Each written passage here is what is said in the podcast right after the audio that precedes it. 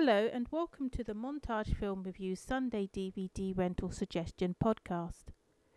Steven Spielberg directs Tom Cruise in this science fiction film based on a Philip K. Dick short story. I thought that this would be a good spot to throw in a little science fiction, and as one would expect with a Spielberg film, this is what anyone could call high end cinema meaning that no expense has been spared in bringing you this vision of the future. In Minority Report, Cruise plays John Anderton, the team leader over at Precrime, a corporation that uses three sibling precognitives ability, which was bestowed upon them due to a genetic mutation caused by their parents' drug use. Because of the visions that they have, murder has become a crime of the past in the District of Columbia. Operatives from Precrime arrive at the location of future murders just before the deed is to take place and take the perpetrator into custody. Custody consists of being haloed by a device that causes the wearer to descend into some kind of waking coma. The government peers over the wall and sees the successes that Precrime is able to boast, so they send in their man to investigate further. He wants Anderton's job and has the perfect opportunity to step into the post when Anderton is named in the trio's latest murder vision and has to go on the run. This is just the latest in a long line of tragedies that has befallen him since the disappearance from a public pool of his son. I went to see this movie twice when it had its theatrical release and then bought it on DVD.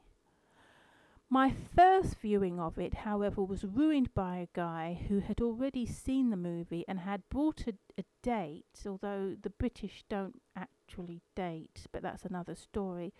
The point is that he was there with a girl and was telling her every plot point before it happened. I was ignoring him until he gave away a twist at the end that I could never have guessed and really ruined it for me.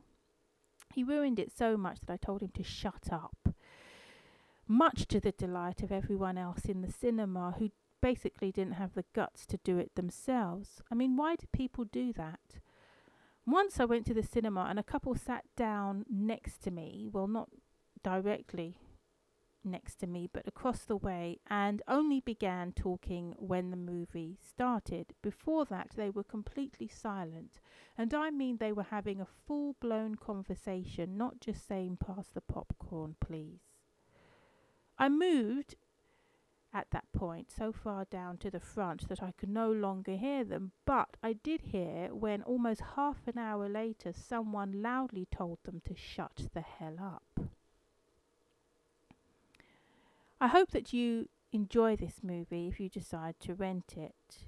And if that is the path that you decide to go down, check out the disc of extras, which gives you some detailed insight into the wonderful special effects featured in the film and include some great illustrations as uh, an example of how the filmmakers conceptualized the many gadgets used in the film.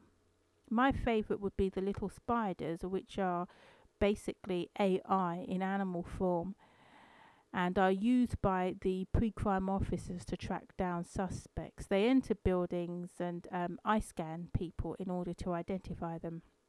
Then there would be the sick sticks. They are like truncheons, but they make the assailant vomit violently as opposed to giving them a concussion.